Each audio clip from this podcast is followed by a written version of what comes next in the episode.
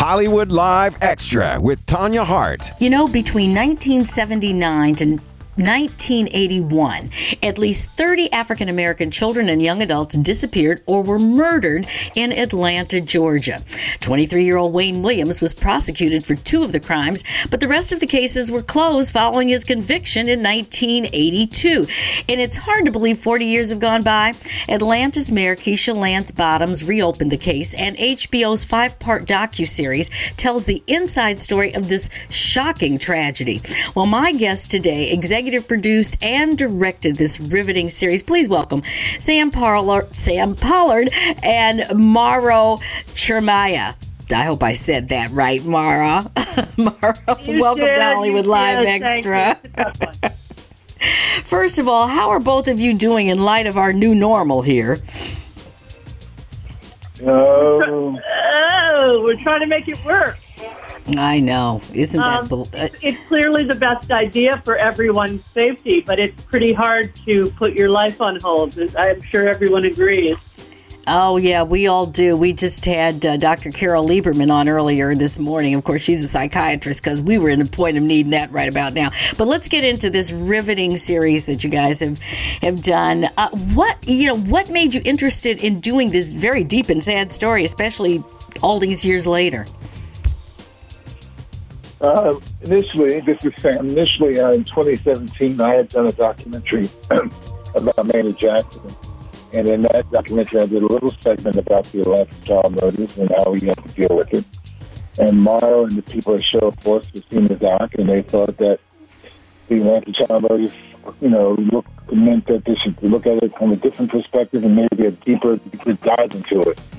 So they put together a proposal that we then pitched to HBO, because we had all worked with HBO before.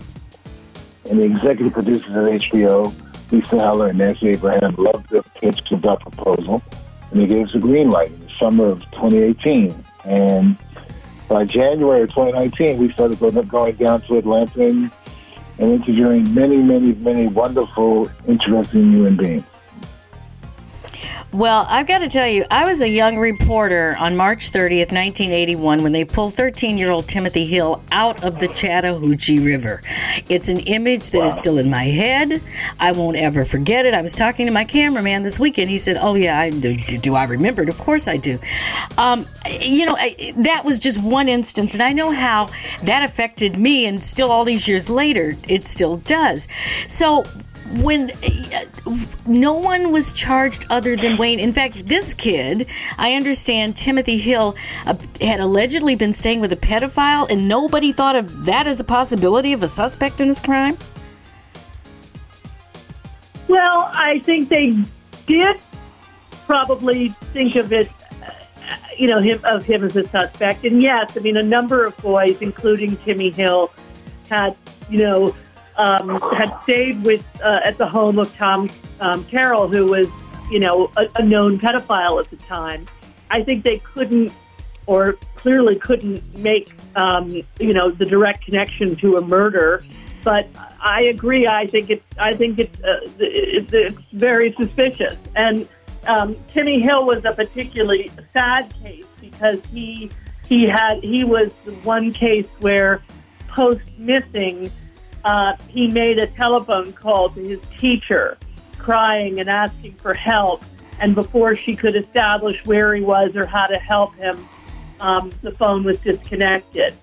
So it is a very, very troubling story. And I certainly think that the pedophile issue came into play, as did the KKK, because on the whole, it seems extremely unlikely that all of these cases were the act of one individual or one perpetrator. It just seems impossible, in my view. Well, exactly. That was my next question, because I remember when Wayne Williams was convicted of killing actually two adults that weren't children, but, he had been in the music business. He was like a young man, 23 years old.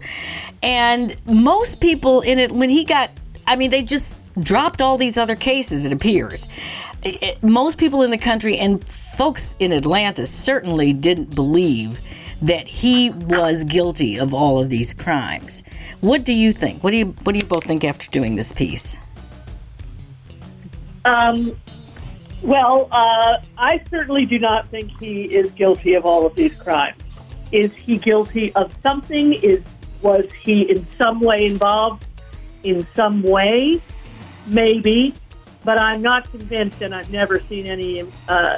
I've never seen any evidence that would indicate that he had a role at all. Right. You know, Go ahead, Sam. I started off thinking that Wayne was the murderer, but as I've said before, is that we as the production team would have constant debates and dialogues about, did he kill any of these children? Was he a part of it in some way? Did he have an accomplice? Did he not kill any of the children? And I came down on the side of, at the very end of this process, that to me, I don't think he's a very nice human being. I don't think he knows anybody. That's my feeling.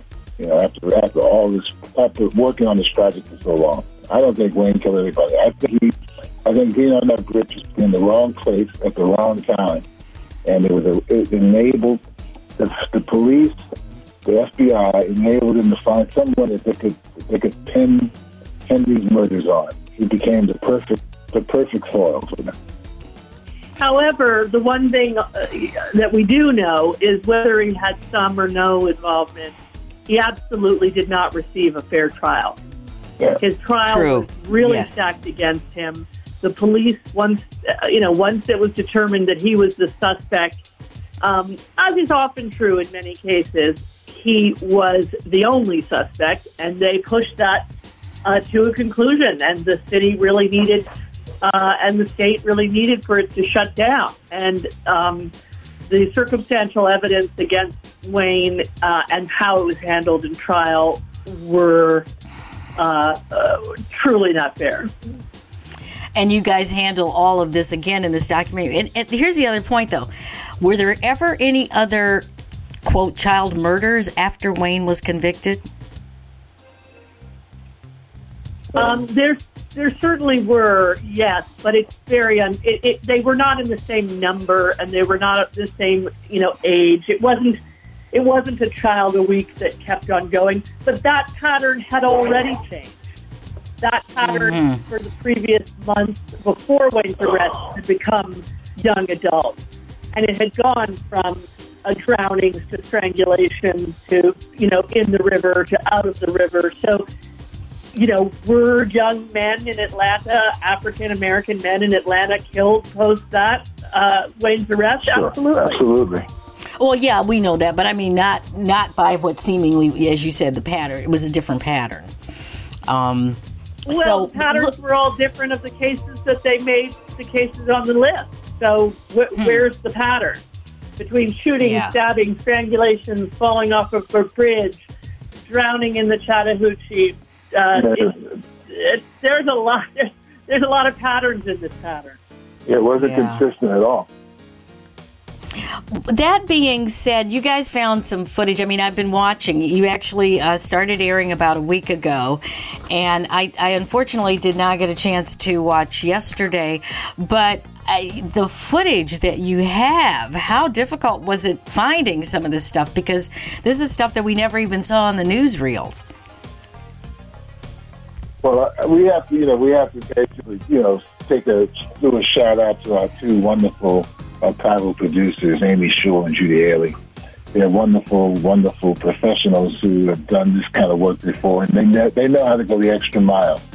And they were able to find stuff that was just amazing material. So they left no stone unturned in their deep dive into their archival research. I just also want to say that you did not see the show on Sunday night, but there was a real mishap, over at network HBO, and there was no sound on the picture. For anybody who faced these technical difficulties on Sunday night, episodes 1 and 2 are rebroadcasting this Thursday night at 8:30 p.m. on HBO, back to back from 8:30 to 10:30. And I know a lot of people were really frustrated at the technical difficulties, as everyone's kind of sitting home waiting for their next episode to come.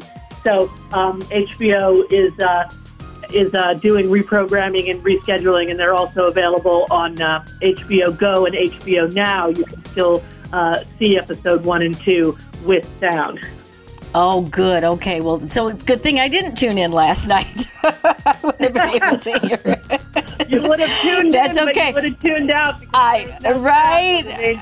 Okay. Well, that's okay. We'll get it on Thursday because I really don't want to miss any of this, even though it's so hard to watch. I've got to tell you. So now talking to some of these families, 2 questions. Where are the families of some of these victims today, and how does DNA now play into maybe what, because 40 years ago, nobody was talking about DNA? Well, I would say I'll let Mara pick up on DNA part, but I think for many of these families who sat with us, this was an opportunity for them to feel like they had someone who's going to listen to them, be able to open up and talk about the pain that they have been living with for so many years. Specifically, Anthony Terrell, whose brother was killed, he had never talked, openly about the feelings that he had, the story about his brother going missing, what it did to his family. And it was like an exorcism for him. I mean, we did a 2-hour interview with him, and he was just so open. He just wanted to just let himself, really express everything, all the pain that he was dealing with. And it was the same with with some of the mothers, Catherine Leach and Sheila Balthasar, and the Jones mother, and Quickie Jones' mother and his aunt.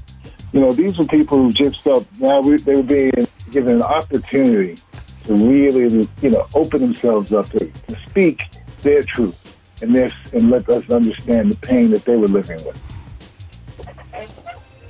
Yeah, it was hard, very hard for them. Many of them, of course, still live in Atlanta, though a few family members have moved on and left the city. Mm-hmm. But what about DNA today? I don't know if that's going to play, because the mayor, Keisha Lance Bottoms, did reopen this case. Correct. So there must be some reason it would be wonderful if there were things to test. I mean, I think that they haven't fully announced yet what evidence they have that is retestable. But in terms of, the DNA and how the crime scenes were taken and how possible, testing was done at the time when the bodies were discovered, was very, very... one, unknown, and 2, very, very difficult. I mean, they say that part of the reason that some of the bodies then began to appear in the Chattahoochee River was that people began to realize that they were collecting fibers and evidence on the bodies, and they, were trying to sort of wash away the evidence.